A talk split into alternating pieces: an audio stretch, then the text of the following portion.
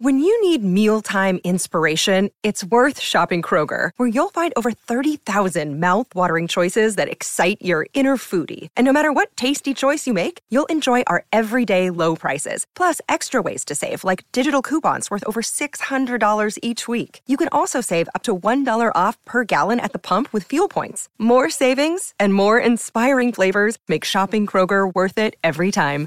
Kroger, fresh for everyone. Fuel restrictions apply. Pineapple Pizza podcast discusses the histories, cultures, and beliefs of regions around the world. These stories often contain mature and sometimes disturbing content that may not be suitable for all audiences. Listener discretion is advised.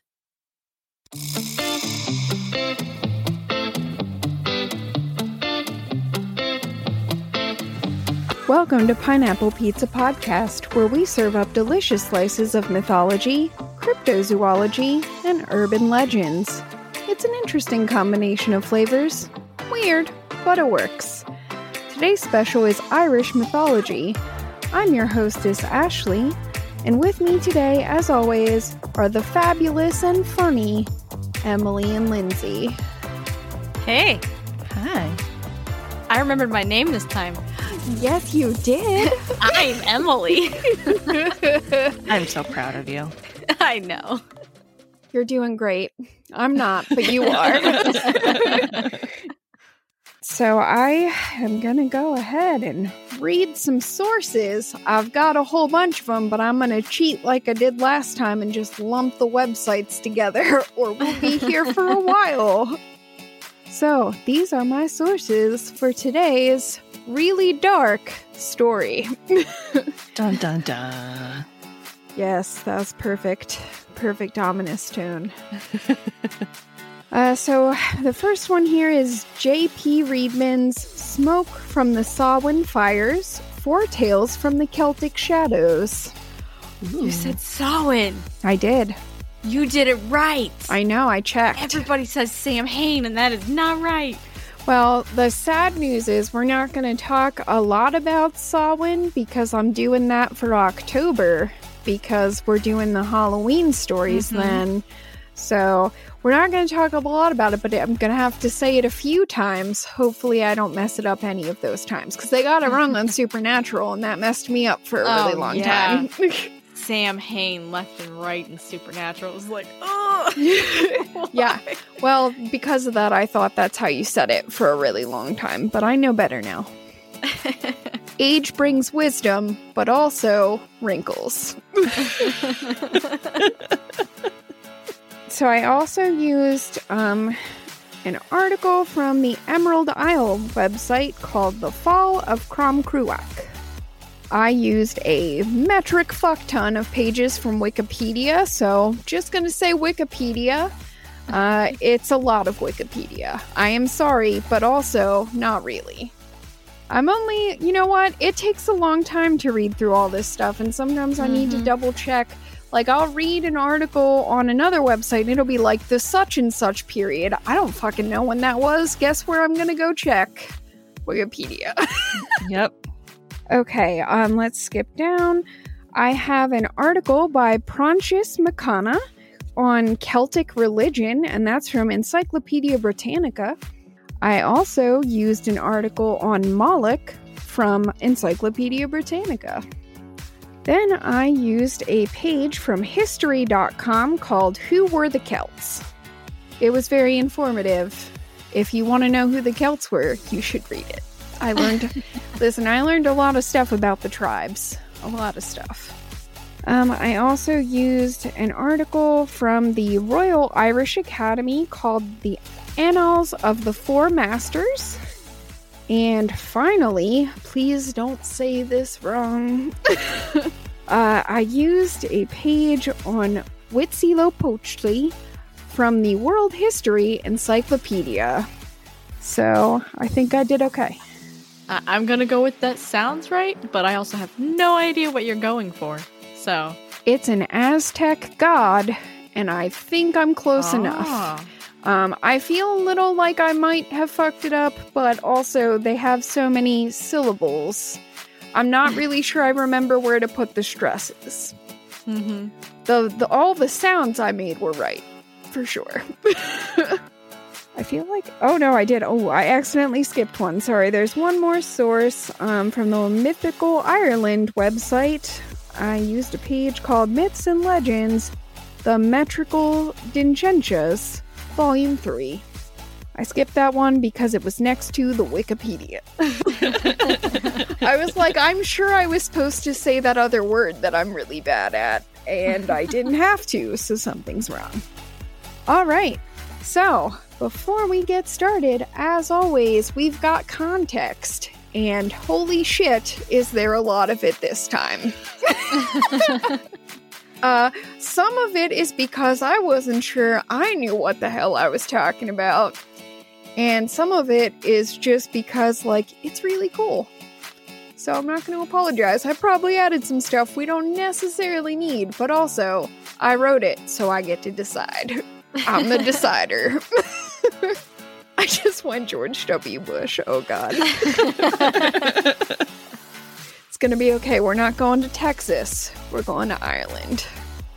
So, in order to understand today's story, we also need to understand some things about the history and the religion of the Celts. Firstly, the Celts were not a homogenous unit. Rather, they were a collection of tribes originating in Central Europe. Kind of like um, when we talked about the Iroquois in our North American mythology episode, mm-hmm. they were basically grouped together due to some similarities in language, cultural practices, and religious beliefs, but they're not one thing. So I honestly didn't know that before now. Uh, but you know what? I'm glad I do. Gotta learn things in life. So, while there are, like I said, similarities in those areas, there were also cultural differences between the tribes as well. I think it's important to keep that in mind because it's easy to lose sight of that given how many of my sources just talk about Celtic culture like that's a thing. When actually it's a bunch of things, it's kind of like a big mosaic. Mm-hmm. That's how I like to think of it. It's not one thing, it's a mosaic of things which is actually probably more beautiful, if we're honest about it. I mean, the the the Celts were like Ireland, Scotland, England, but they were also over in like France, weren't they? Yeah. We're going to yeah. we're going to touch on I think some of the countries maybe. Also a lot of countries changed names. Mm-hmm. So that's going to be fun too cuz we're going way back in time for this one, which honestly, I like it better that way. I don't know what my dog is doing, but I'm very worried about it. I'm very scared. She's trying to go back in time. Probably. I hope she's not successful. she secretly built a way back. oh my god. She has a DeLorean somewhere, and we're never going to get through it. She's trying to power up her own DeLorean by like running around in circles. You know, I'm pretty sure she's eating plastic. I will be right back because I need to stop that. oh no. River! Oh, she's mad at me now. Okay, so some of the tribes included in the overall group known as the Celts were the Gaels, the Gauls, the Britons, call back to the Bluebeard episode because we talked mm-hmm. a little mm-hmm. bit about them then, mm-hmm. the Galatians, and the Irish. So it's not all of them, but it's a good number of them. It is thought that Celtic cultures began to evolve around 1200 BCE. Dang. Yeah. That hurts me because I don't I can't even try to fathom how long ago that was. it breaks my brain. I'm picturing lots of grass. And, and rocks. rocks. Twinning. oh my god, what were the odds of that? We're the same person. Grass and rocks as far as the eye can see. when I try to contemplate really long ago in history, it breaks my brain kind of like the eye in Jeremy Bearimy breaks Chidi's brain in The Good Place. So that's the level of existential crisis we're talking about, but it's fine. I can totally do this. Celtic tribes migrated from Central Europe and spread out over much of Western Europe, including the modern day countries of Britain, France, Spain, and Ireland. So they were even in Spain, which I had no idea about that. Obviously, we talked about the France part of it and the Britain part of it and the Ireland part of it a little bit when we did Bluebeard, but we did not talk about Spain, so that's pretty cool. Their existence was documented in Roman writings from the 7th and 8th 8th. Wow. Come on, Ashley. 8th centuries. Those are not one word. Don't smush them together. We're not portmanteauing. But why? because we can't make everything into a word pudding. no matter how much I want to. Okay. So that's the 8th, 7th and 8th centuries BCE. So that's still way back. Um, the Romans referred to the Celts as Galli, meaning barbarians, because everything and everyone that wasn't Roman was considered barbaric. Isn't history fun? By the 3rd century BCE, the Celtic tribes controlled most of Europe to the north of the Alps. But the Romans were assholes, and they couldn't just let other people have land and freedom and stuff. So I can't. Lindsay, I shouldn't have looked at you. I was trying so hard to be quiet. You weren't being completely quiet. I made the mistake of looking. so, beginning in the time of Julius Caesar, who would later be murdered, And be known as a delicious salad dressing. Big nose salad dressing. Mm-mm. Mm-mm-mm. uh, the Romans decided to wage war on the Celts and everyone else who was anywhere near their territory, because they wanted it. Think of the Romans as Ash Ketchum and literally every scrap of territory in Europe and much of Asia as Pokemon. So let's start uh, with the horrible stuff now. The Roman troops killed thousands of Celts and seized control of most of their territory in mainland Europe. However, while the Romans and later the Anglo Saxons took England from the Celts, neither group was ever able. ever abler. I can read. Neither group was ever able to capture Ireland, which allowed the Gaels and the Irish who were settled there to continue to flourish. Much of what survives of Celtic cultural beliefs, traditions, etc. today comes from Ireland and to a lesser extent Great Britain. Unfortunately, the English, who in the tradition of the Romans were territory hungry vultures. I did not, I did. You're not wrong. I know. But every once in a while, I'm like, catch myself out here judging how harsh I was. And then I'm like, no, it's fair. Let's leave it in. Uh, they began colonizing Ireland in the 16th century, and by the 19th century, the Gaelic language largely disappeared, although there still are living speakers of Gaelic today, just not anywhere near as many as there were at one time. So let's talk Celtic religious beliefs, as these play a big role in our story today. Ancient Celtic religion, often referred to as paganism today, although that's not really the name of it, Mhm. can be definitely traced. Wow, that was supposed to say definitively. But it can definitely be traced. It can, but it's not what I meant. what I meant was can be definitively traced back to at least the 5th century BCE. It likely extended farther back into history than that, but what we know today is based on what records and artifacts still survive. So we can definitely say it goes back at least that far and probably beyond that. That's pretty cool. Yeah, it's a super old religion, and sadly, some of it got perverted, which sucks. It's just cool that stuff that it survived from that long ago. That we know that it goes back at least that far. That's Yeah. cool. It's pretty awesome. A lot of that has to do with the Romans when they would travel and they would write down.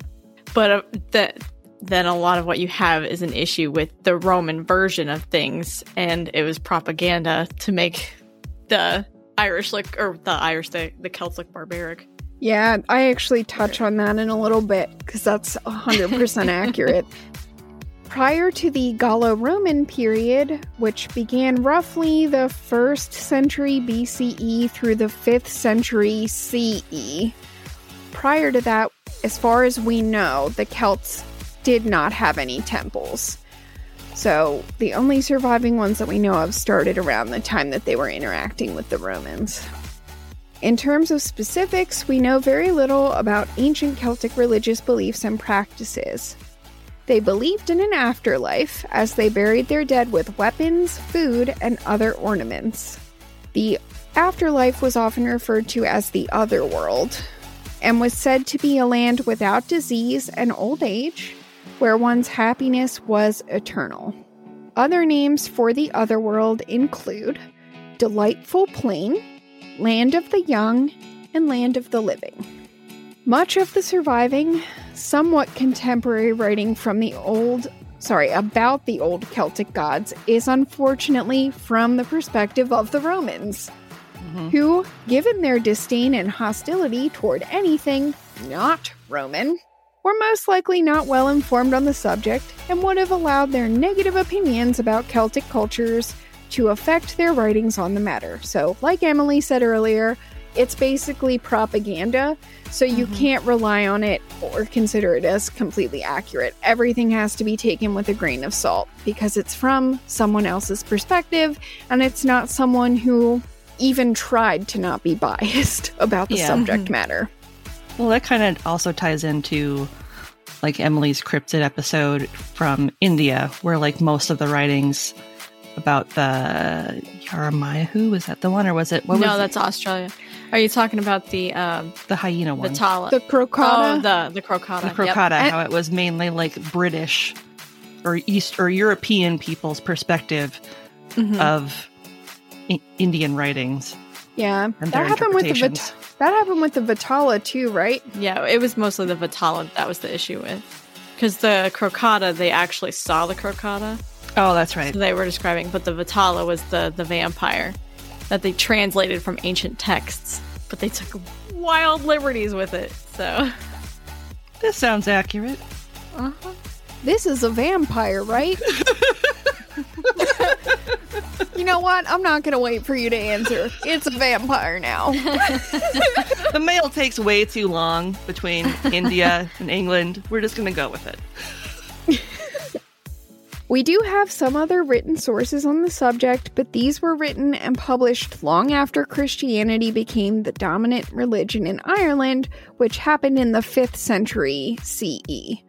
So, again, it's not going to be exactly the way that it used to be. It's at this point been heavily influenced by Christianity, which has now basically permeated the land. The main two sources that impact today's story are the Annals of the Four Masters, written in Irish. Ugh, God, I'm going to mess up this name. Okay, they are written by a Franciscan monk, Brother McKeel O'Clery, I think. Sounds good to me. It's definitely not pronounced Michael, because I would have been super wrong. I checked it. Um, so it was written mainly by him, but he also had the assistance of several laymen, and it was compiled between January 1632 and August 1636. And while that to us sounds like it was still a long time ago, in terms of when they were actually practicing ancient Celtic religion, that's a big ass gap. yeah. Like, we're talking over a thousand years. So, yeah, grain of salt. Grain of salt, I say. Um, anyway, this book is a history of Ireland dating back to 2242 BCE that chronicles the major events from then all the way through 1616. The second major work that helped with today's stories is Dind Senchas. That is a collection of 176 poems, in addition to some prose tales and commentaries. The author or authors of this work are unknown, so we have no idea who wrote this. Dindsenchas translates to place lore, and its contents purportedly tell the stories of how various places in Ireland got their names. That's cool. Oh, it's okay. awesome, and it's never the way that you think it's going to be, so don't even try to guess. You're going to be wrong. Uh, this survives in two recensions, which are revised editions of a text. One recension appears in the Book of Leinster or Leinster. I forgot to look that one up. I am sorry. That is a 12th century manuscript, but some parts of the text date back to the 11th century, so that looks like it was compiled over at least like a hundred years. The other recension is spread throughout 13 volumes, dating largely from the 14th and 15th centuries, and those include a number of poems written after the Book of Leinster was finished. So that that recension has more text to it. Both the Annals of the Four Masters and Dindsenchas tell of the god who is the central figure of today's story, Crom Cruach. In the Annals, Crom is one of the only named gods in the text, while the Dindsenchas focus on how Crom is related to the naming of Magh Slécht. There are many variations and translations of the name Crom Cruach, but the most prominent versions in English are the Crouching Darkness, mm. the Bent or Crooked One, mm. or the Head of the Mound. I like all of those. They're very creepy. Things are gonna get real creepy real soon. I'm here for it.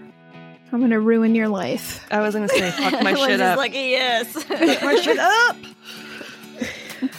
Um, it will probably also be helpful for you to know before we get started that the Fomorians are a supernatural race who were the enemies of the first settlers of Ireland. They are basically a representation of the chaotic and dark side of man and were likely based, at least in part, on the Vikings. Oh, okay. Yeah. Is that because of the Irish Viking interactions? It is. Um, I think it also has to do with some of the physical descriptions of the Fomorians, but I'm not going to really include too much of the physicality stuff.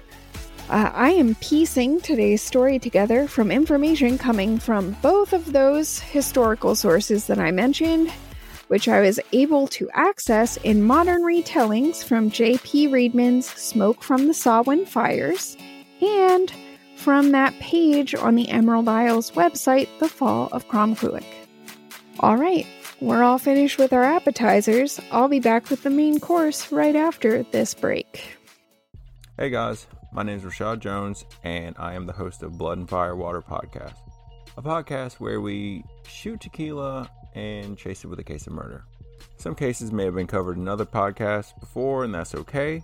Allow us to just guide you back down that rabbit hole as we re examine the people, the places, and the things about your favorite cases.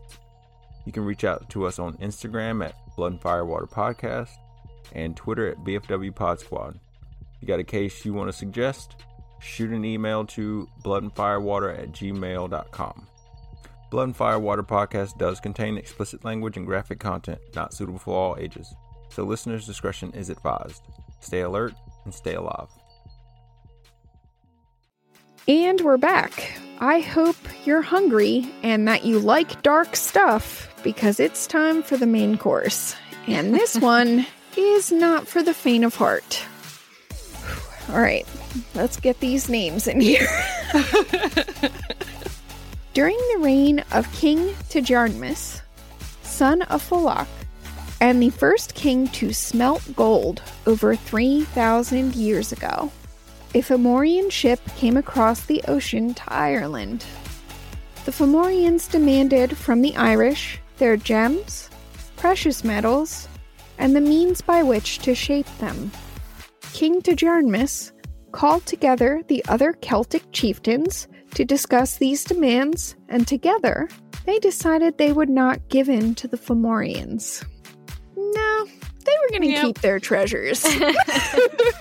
This is mine. Nah. you know, we thought about it for like five whole minutes, and we don't want to do that, so get lost. We've already licked all of them. It's ours. it's ours. We ours. own it. Oh, I don't want to think what it would taste like if you licked precious metals. Especially while smelting it. Oh, oh, you wouldn't have a tongue anymore. You wouldn't have a tongue anymore. You'll never taste anything ever again. Was it worth it? No. I know because I checked with Daenerys Targaryen's brother. I was just thinking about that. I can't remember his name, but you know, he's dead and his head is now gold. So, Yep. Congrats. Dickhead, creepy motherfucker Targaryen. That's what his name was. Yep. Totally. It's a long name. Yep. I have my sister. Oh my god. Okay. Whew, all right. Of course, that didn't go over very well with the Fomorians, who sent Ishbal, their king's daughter, with a cohort of dark priests to Ireland in response. Nothing's ever good when you got dark priests coming with you. Right? right? I think. so unsure about that. you were both so quiet. It was like, It's not good. am I wrong? I'm it's a just- thing. I'm just practicing my police interrogation techniques, and apparently I'm getting very good because you doubted your story very quickly. Maybe they're really good at parties. I don't know. No, I feel weird. It depends what kind of parties you're into. uh, the cohort brought with them an idol made of gold, silver, and stone. This crooked form was Crom Cruach, old above all other gods. They also carried 12 other figures cast in bronze. These were said to be Crom's guards and worshippers who turned to stone in the act of worshipping the bowed one. The Fomorians now bade Tigernmas to construct a fortress to serve as a temple for these deities. In the interest of preserving the peace, the king complied and had the temple built. Upon its completion, the priests of Crom Cruach brought his idol and the 12 bronze figures to the temple. The Fomorians then insisted the Gaels be summoned there to hear the judgment of the god. When the Gaels came, they were not inclined to bow in respect to the stone figures, so the Fomorians threatened them, saying their crops would wither to nothing and their cows would run dry if they didn't bow their heads in worship. In fear, the Gaels dropped to their knees and bowed down to the stones, while the Fomorian priests looked on with smirks etched into their faces. I just totally heard them in my head going, meh. meh. Maybe they did that little Dr. Evil pinky thing. I don't know. I wasn't there because I'm only 1500 years old and this was from longer ago than that. the dark god, Crom Cruach, ordered a large sacrifice be brought to appease his wrath. Here's where it's going to get kind of gross kind of quick. He demanded the firstborn of each family and each herd to be brought to his altar, where their heads were to be dashed upon his stone form. That's real gross. It is gross. Well, now I was picturing his form as like a tiny statue. Was he much bigger than a tiny so was I. statue? I. was picturing him as like a 12 foot tall statue or a 12, 12 inch 12 tall inch? statue.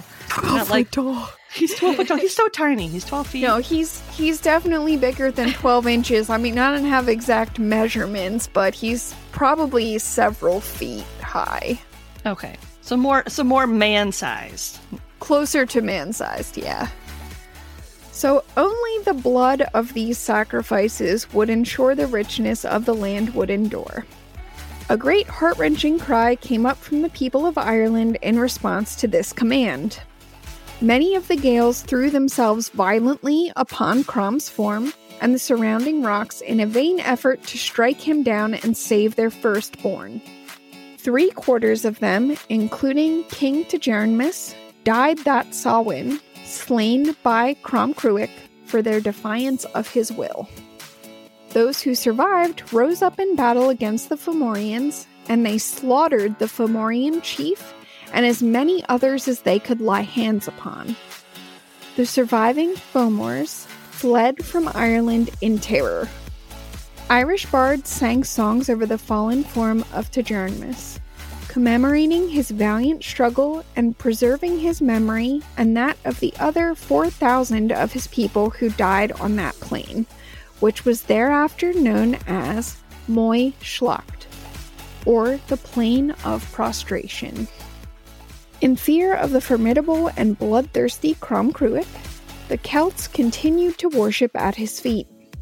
On the night of Samhain, Crom rose up each year, no longer a stooped stone idol, but a tall figure that was cloaked in the golden rays of the sun. The very sun whose memory was on its way to perish at the winter solstice People would come to Magh Slécht from all around, their bodies smeared with ash and blue paint, wearing jewelry and carrying bags and drums made from the bones and skin of their ancestors. No, I don't like that. Not a fan. Mm-mm. Nah. I'll pass. Your grandma needs tuned. oh my god. She's a little off key this year. Oh my god, why? Who has the extra string? oh, gross.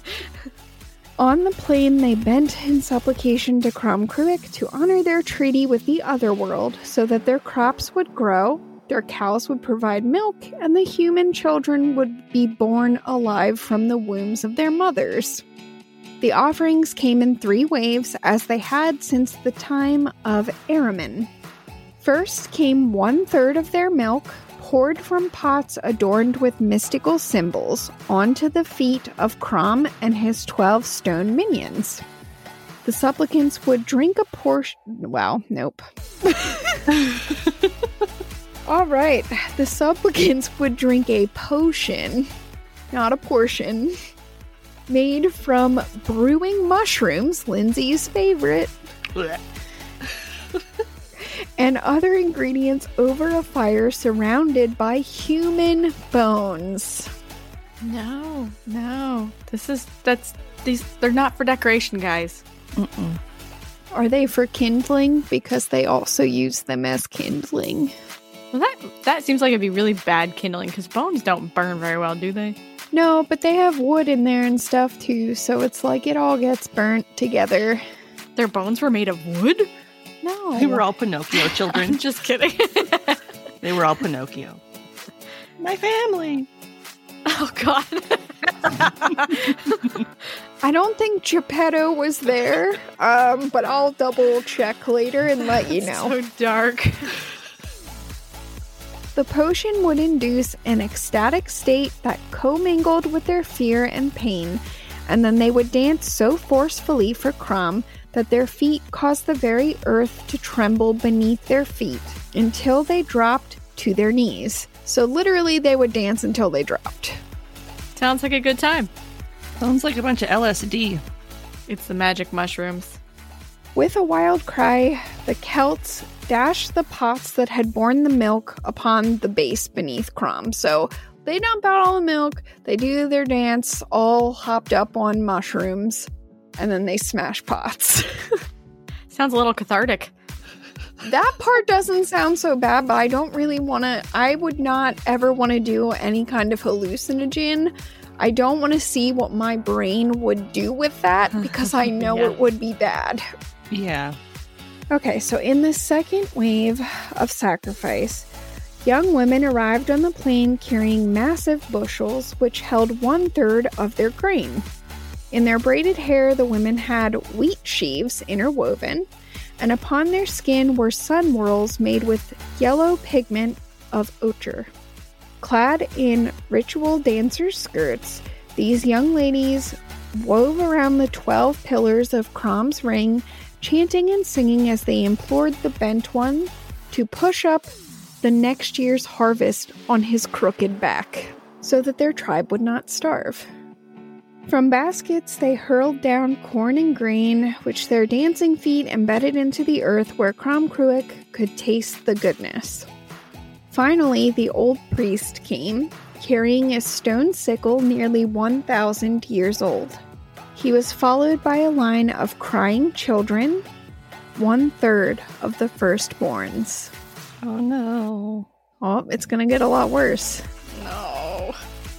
Who were painted blue from head to foot. Outside the circle, the mothers wailed in grief and tore at their hair, but the sacrifice had to be made, and blood was required for the most powerful magic. A new fire was lit, representing the sun's glory and its life giving force.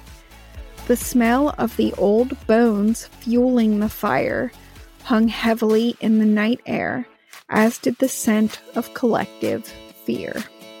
Then suddenly there was a blue flash from the sickle, and Crom was among them. His wizened form, partially shrouded by mists, could be seen by all present. His mouth, filled with the dripping spines of his victims, stood in his ragged head, and his body gleamed black in the firelight. The worshippers screamed in a mixture of rapture, grief, and terror, but still they surged forward, dropping to the ground where they writhed and shared a hallucination of shooting stars brought on by the mushroom brew.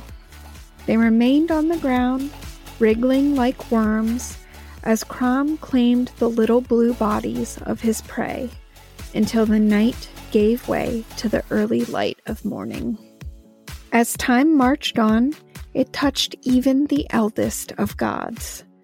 And old Crom's figure took to leaning even more dramatically as the thick grass grew around his feet. The outer stones in his circle sloped and sank into the ground, some leaning inwards and others outwards as though they were broken teeth. Offerings to Crom waned as time wore on. A solitary cup of milk or sheaf of wheat, the body of a dead bird instead of a human child. Still, the villagers feared him, so on Samhain Eve, they barred the doors of their homes and laid out powerful talismans to protect them from his wrath. And so things went on until a foreign man came, wearing the tall, coned hat of a priest. This man of British and Roman ancestry was called Patricius in Latin, or Patrick in English. He came in service to a new Eastern god. Armed with righteousness, his new religion, and filled with determination, Patrick planned to destroy the demon's lair on Magh Slécht.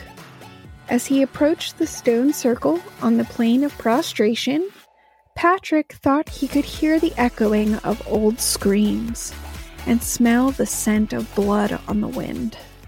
He clutched his crozier, which is a hooked staff, tightly and called out, Michael, grant me your protection and be my shield. Stand with me and let your sword flame so I may strike down this spawn of Moloch.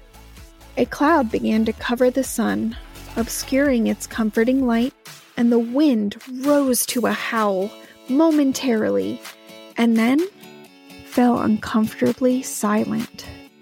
Even the singing of the birds ceased. Undeterred, Patrick strode into the stone circle where he saw the central figure glowing with an unnatural light. It seemed to straighten itself, and as it did so, its old flanks turned from a dull gray to a vibrant gold.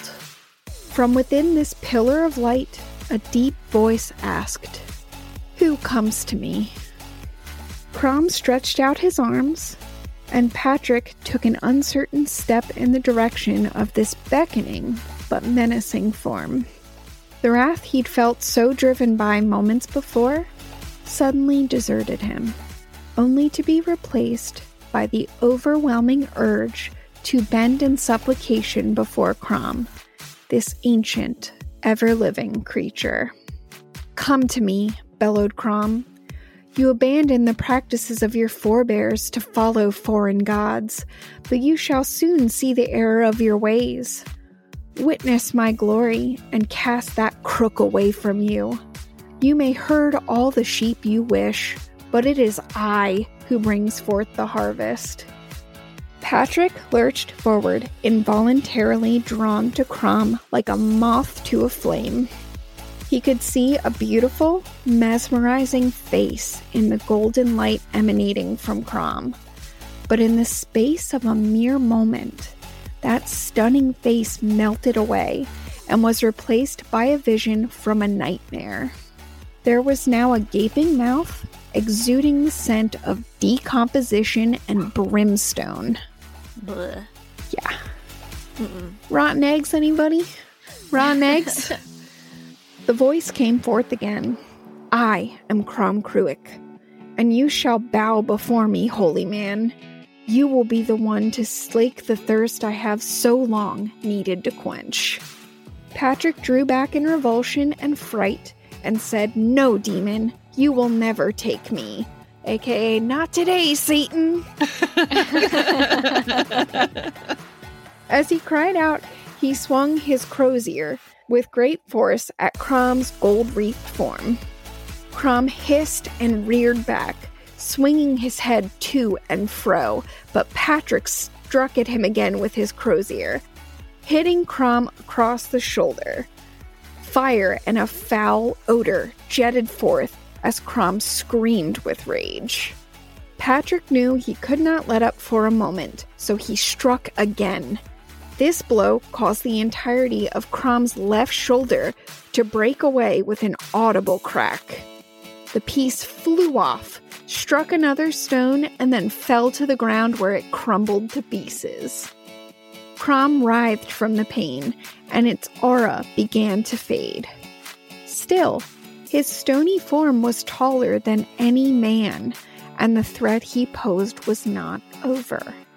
Patrick yelled out, Return to the pit from whence you came. I'm hearing that in my head in Gandalf's voice. From, you know what I'm talking about? From when he's like confronting the Balrog and he's like, Yeah. You shall not pass. So mm-hmm. just like project Ian McKellen's voice into your head instead of mine. Because it sounds a lot scarier if it's coming from like a deep, bellowy voice and not mine. He swung the crozier once more with all of his might. The staff cut through Crom's terrifying face and buried itself deep in the gash of his stony mouth. He fish hooked him. So gross. As Patrick pulled hard to get his crozier free, he stumbled backward. When at last the staff broke away, it brought with it a searing shower of hot, brittle stone from Crom's face, which flew through the air like shrapnel, cutting and burning Patrick's face and beard. Now, I don't have any facial hair, but I have to assume that having your beard catch on fire is bad. And it would smell really bad too. yeah. But he fought through the intense pain and struck one final blow with his trusty crozier. With this strike, the stony pillar turned completely black with just a faint wreath of smoke still around it. And the top was shorn clean off. So there's no top on the pillar. I think we can assume that he kind of cut his head off. Metaphorically speaking. He's full headless, not nearly head headless, right? Like He's not nearly full, headless, Nick. It's not hanging on there at all. Full headless.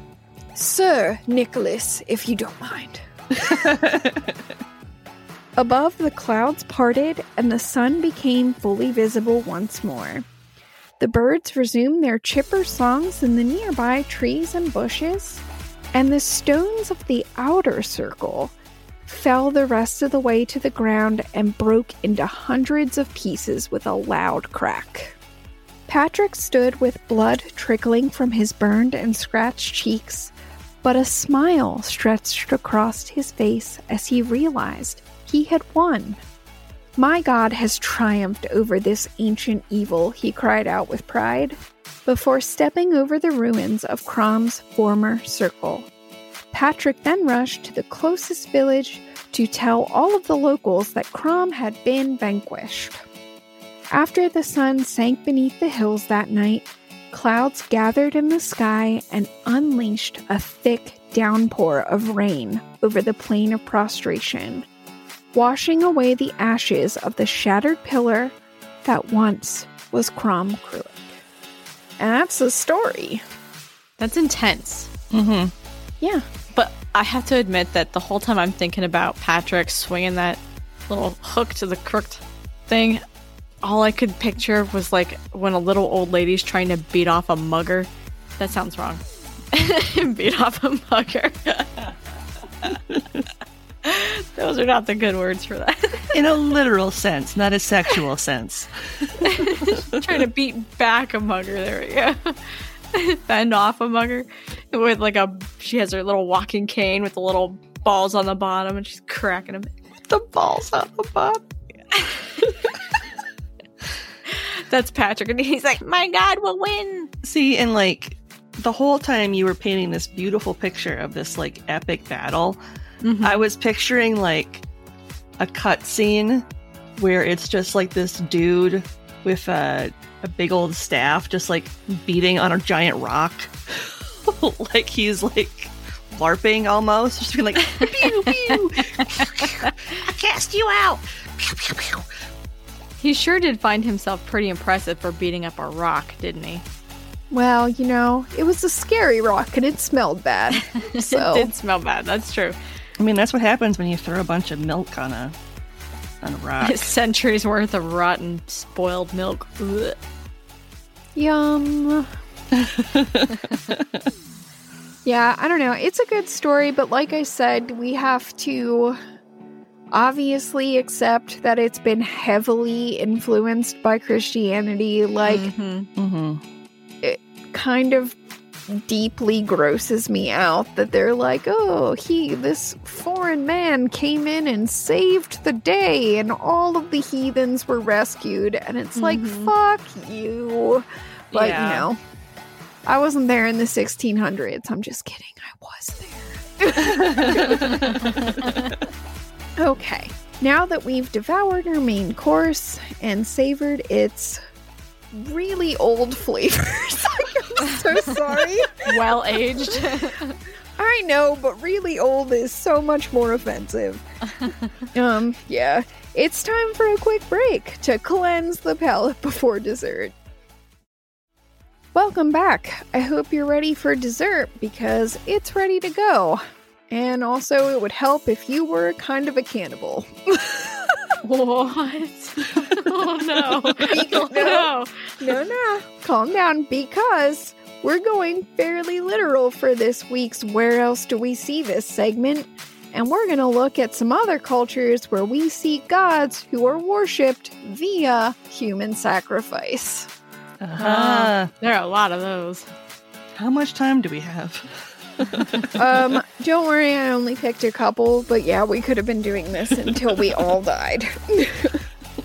I'm going to start off with Moloch, who was mentioned in our myth because St. Patrick was all, Crom Cruach, you're the spawn of Moloch. Well, who the fuck is that? the good news is I looked it up, so I know the answer.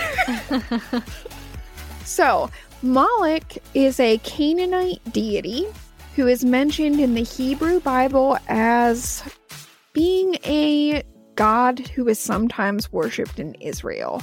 Um, the god is associated with human sacrifice, specifically of children. You know, like our buddy Mhm. Crom. He likes the young meat. Gross. I mean, it's the freshest. Yeah, I mean, I assume it probably. Uh, I can't. I can't even make myself finish that. Hasn't been tainted by life yet. You just wanted to say taint Taint. because I said mushrooms so much and you couldn't stop thinking about it. I was like, taint. taint juice. Okay, so there is some debate by scholars dating back to the mid 1930s when Otto Eissfeldt, not ice like frozen water, and felt that shit you buy at the craft store. It's ice, E I S S, felt. Um, he first proposed that Moloch might not be a deity at all, but rather a word for a very specific form of sacrifice. This hinges on his analysis of the mentions of Moloch in Punic inscriptions, where he noted the word MLK with the same spelling was being used in discussions about sacrifice itself. So he was like, hey, maybe that's not even a god. Maybe it's just when you sacrifice stuff. Since the medieval period, Moloch has generally been depicted as an idol with the head of a bull and human hands outstretched over a fire. That's gross. Yeah. Well, it has a source. Well, actually, that's a lie. It has several sources. Uh, so, this image comes from a combination of places, including the brief mentions of Moloch in the Bible, ancient accounts of child sacrifice by the Carthaginians, and the Greek legend of the Minotaur for some reason. I know, I was going to say the Minotaur. Minotaur. We st- I got to do that at some point as like a bo- a bonus episode or something because we're never getting back there. Everyone loves a labyrinth and a minotaur. um, did I really do that? All right, I did. So we're just gonna go there. I wrote this and I was very tired, so apparently I forgot this whole section was even in here, and that's okay. so this part is a little I don't know how to say it's not probably not technically sacrifice, but mm, I feel like it kind of is. so there's another part of the Hebrew Bible, you know, the Old Testament, if you're Christian, that's the Hebrew Bible. Um, and I would like to make a connection to that.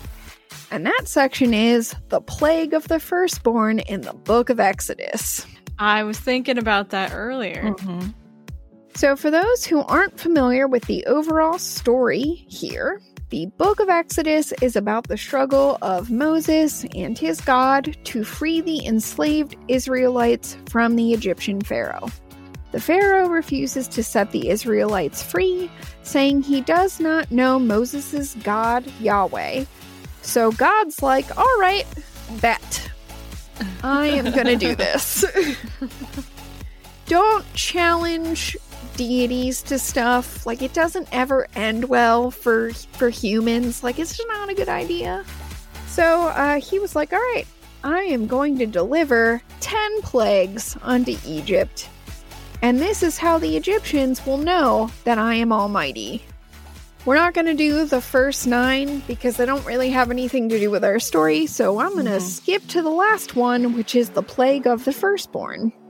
And I'm going to go ahead and do something I haven't done in many years, which is quote briefly from the Bible. so this is Exodus um, chapter 11, verses 4 to 6. This is what the Lord says About midnight, I will go throughout Egypt. Every firstborn son in Egypt will die, from the firstborn son of Pharaoh, who sits on the throne, to the firstborn of the slave girl who is at her handmill, and all the firstborn of the cattle as well. There will be loud wailing throughout Egypt, worse than there has ever been or will be again. So, not only is he taking the firstborn sons of all of the humans, but we are striking down the cattle as well, which also reminds me of Crom, because he mm-hmm. was like, Give me your cattle. And mm-hmm. later it was okay to switch it to milk, but before that he was like, No, you're gonna dash some cattle heads against mm-hmm. my pillar. So I feel like yeah, this is the god of a rival people taking the lives of the firstborn sons, including livestock, in retribution for the local king's refusal to comply with the demands of the rivals. It sounds like an awful lot like the core story of Crom Cruach, It really does. even though it's not technically a sacrifice, because, you know, we can't have the Christian God demanding human sacrifices, then we would be barbarians. Mm-hmm. All right, so for our last stop this evening, I give you the Aztec supreme god Huitzilopochtli. This guy is interesting. so, in the Aztec religion, Huitzilopochtli was the god of the sun, of war, and of human sacrifice. The primary goal of offering human sacrifices to him was to protect the Aztec people from the infinite night, aka to make sure that the sun continued to rise each day. According to records from the Spanish conquistadors, who, you know, I don't have good feelings about, as we've already. it's, it's come up before. We've got bad blood. I just did another Taylor Swift thing in the middle I of the story. thinking that too.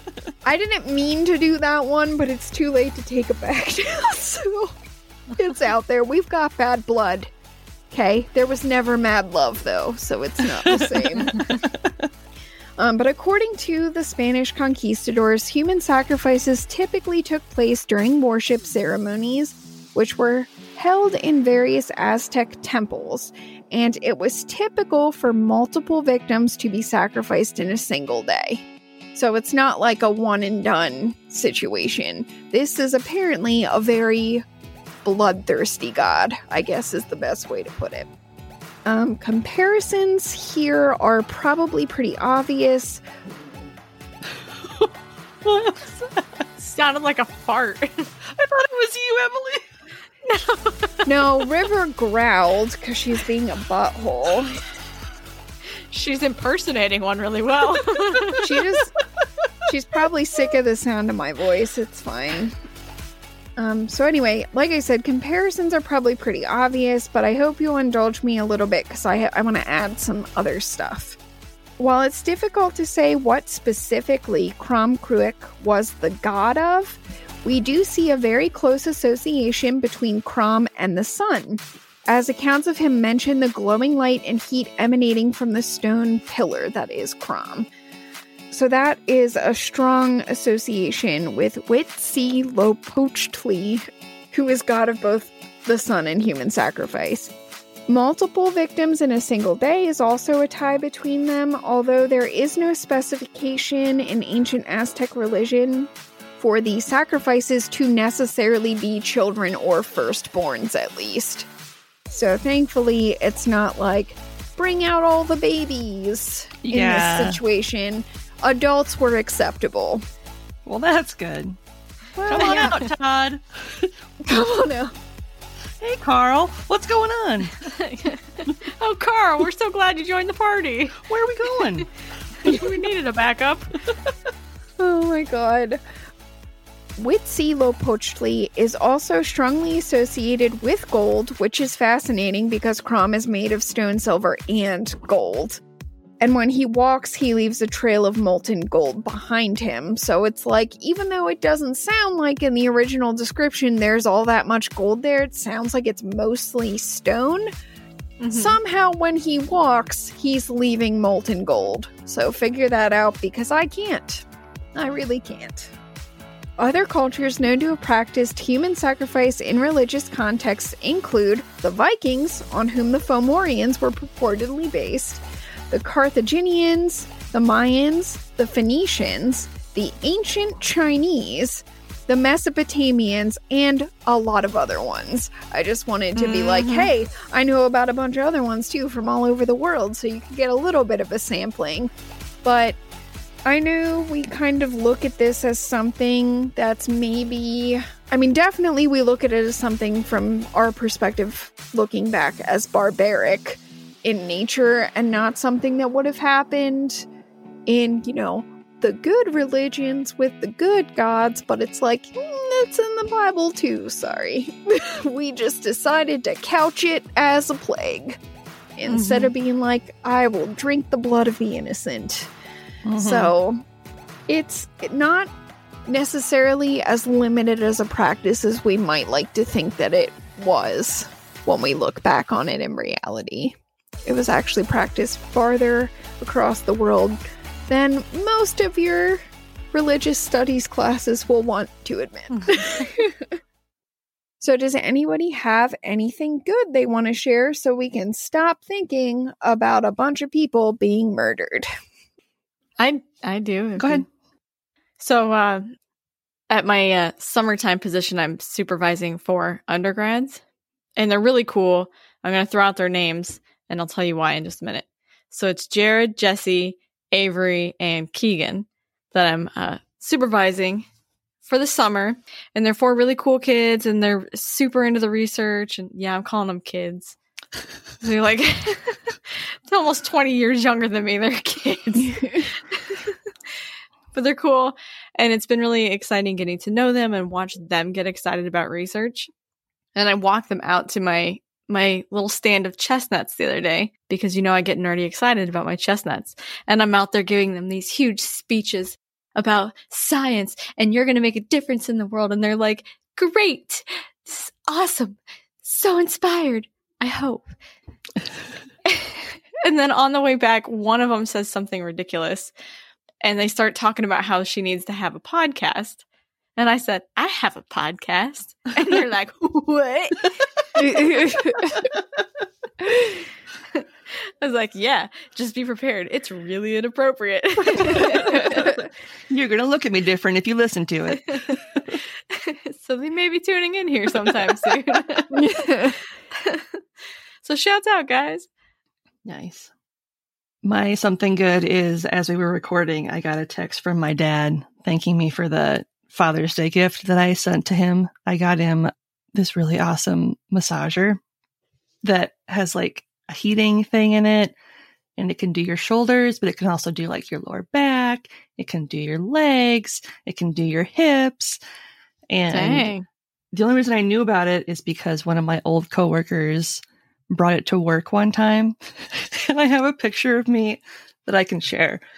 And it's got like these little like hand thing so you can still do so you can like hold it in place by like basically like wearing it like a brace type of thing. And I'm like typing on my laptop as I've got this like giant like massager along my like upper back and my neck. Yeah. It's pretty amazing. The heating element is probably my favorite part because it just like slowly gets warm as it's like massaging you. Mm-hmm. Nice. You gotta get yourself one of those one of these days. I'm going to heavily hint that I want one for my birthday. Buy it. Look at this. Send in the link. I would like this delivered before my birthday, please and thank you. hint, hint, hint. Happy birthday to me. Well, I guess I have a thing. It's so freaking nerdy, though, but it's fine. so, my good thing that I'm excited about right now is that I am working on a bonus episode for this show.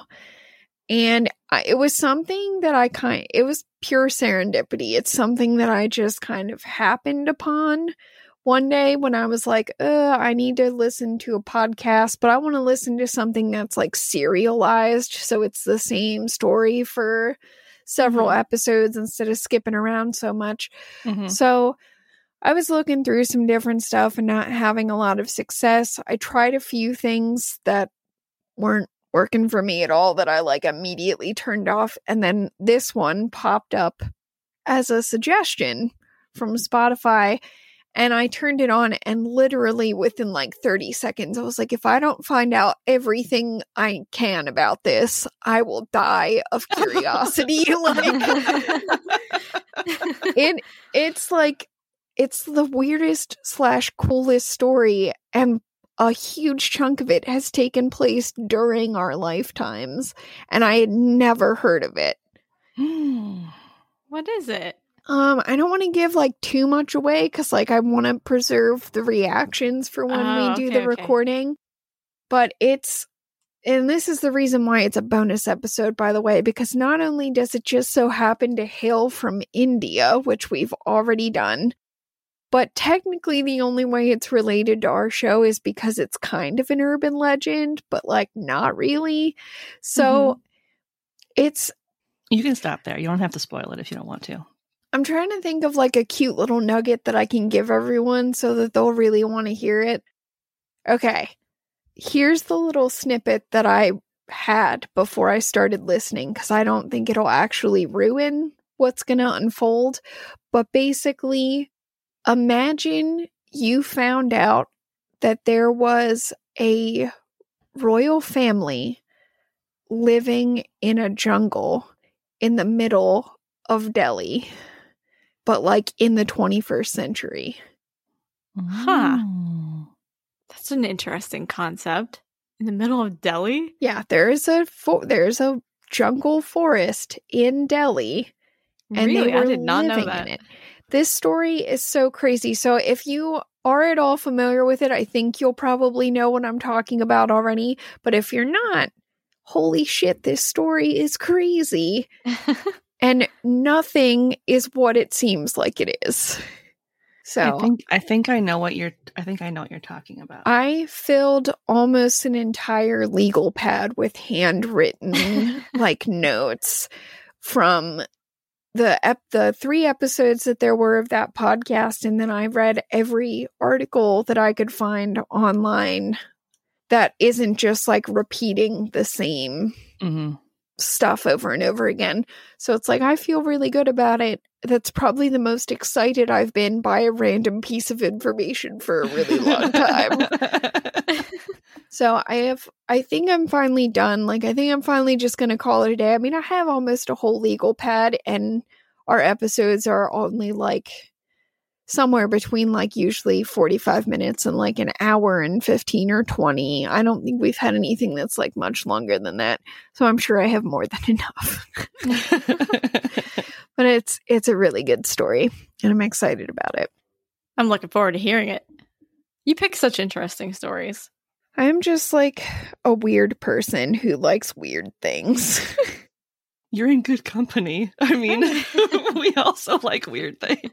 I know that's how this happened.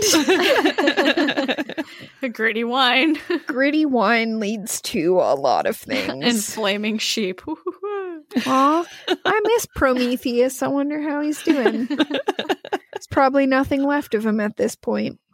no. So you did, uh, since you mentioned it, that we're going to be doing bonus episodes. I thought maybe we could. We we never talk about what we do for Patreon or some of the the bonus stuff that we do or how people can help us out if they if they want to support us. So I was thinking maybe we could talk really quickly about what we're doing with Patreon. Some of the changes that we've made. So we still have the three, seven, and fifteen dollar tiers. So it's the same tiers, but we added we made it so that all the tiers will get the early ad free access to every episode and uh, the outtake blooper reel. And then I think at the the seven dollar level you get bonus episodes. So these are episodes that you cannot hear anywhere else. So you'll get an extra episode every month. And then if you're at the fifteen dollar tier, you get all of that plus a bonus video so you get to see our lovely faces every month. Just don't look at my part of the video. Just look at look at them. Don't look at me. You're beautiful. you get the bonus video. I think you get to choose a, a like a region or a topic if there's something that you're interested in, and you can uh, vote in polls. So once we start having people sign up, oh, everybody gets a shout out too. We'll give you all a shout out. But once you start uh, signing up, we can do polls, and you can vote on what you want the next merge to be or something. So that's that's some of what we have going on with Patreon, and you know, if you want to be able to support us, a really good, easy, free way to do it is tell freaking everybody you know about this horrendously inappropriate and hilarious podcast that you listen to on repeat because you know it's happening. and then go out and rate and review. You could do it on like Podchaser, you could do it on Apple. There are a couple different places that you can rate and review, and stuff like that really helps us to grow. So if you want other people to tune in and laugh along with you, like we laugh at ourselves and each other, make sure you're telling people about it. Yes. What she said. But not like in a that's what she said way because it, nothing that was just said was dirty. So, No. I'm sure we could find a way to make it dirty on this podcast. probably, but you know, I can't think of any way right off the top of my head at the moment.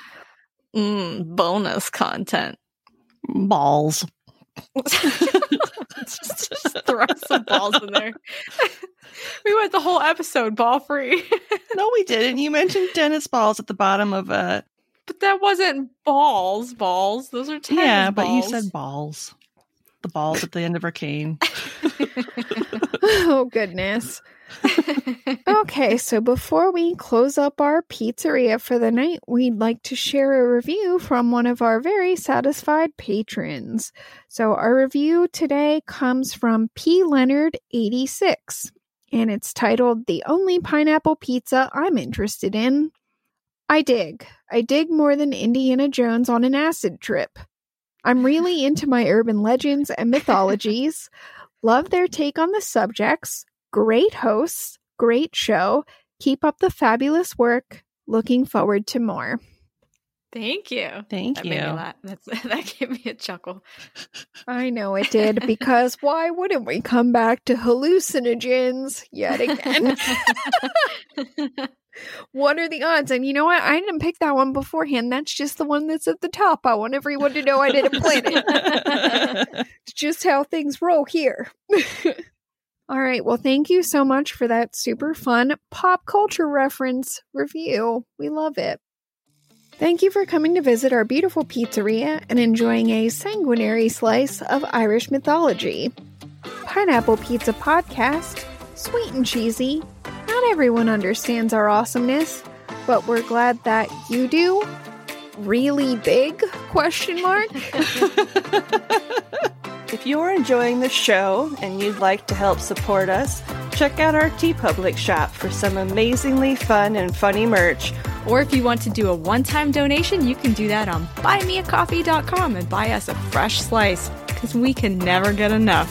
of basically anything, if we're being honest. If you absolutely love the show and you want to check out some fantastic bonus content, you can become a donor on Patreon and earn all kinds of amazing benefits. We have three tiers to accommodate almost any budget. The $3 Mythbuster, $7 Cryptid Hunter, and $15 Storyteller. Become a patron today and start enjoying all the perks and extra content right away.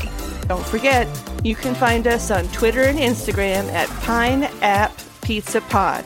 That's Pine App APP Pizza Pod. You can also send us questions, comments, and topic ideas at Pine App APP Pizza Pod at gmail.com. Remember, there's the two P's in app. Otherwise, you're emailing someone else, and I don't want to be held responsible for that. Thanks for stopping in for some deliciously weird morsels, and just remember no matter how you slice it, You're awesome. And we love you.